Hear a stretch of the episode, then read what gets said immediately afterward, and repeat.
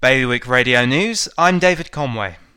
In Jersey, nearly 40,000 islanders working in close contact with customers will be receiving frequent PCR tests. The tests will be conducted on a four to eight week cycle, according to the government's COVID strategy. Plans to transform Alderneys Fort Doyle into a heritage site have been approved. The Victorian fort is currently leased to the Alderney Amateur Boxing Club.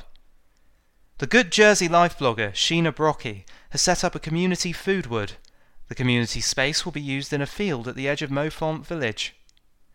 Male Uprising Guernsey is asking men to beard up for November to raise funds for medical equipment. It's hoping the money raised will pay for a prostate fusion scanner. Today's weather sunshine and showers, top temperature 14. Bailiwick Radio News, sponsored by Broadlands.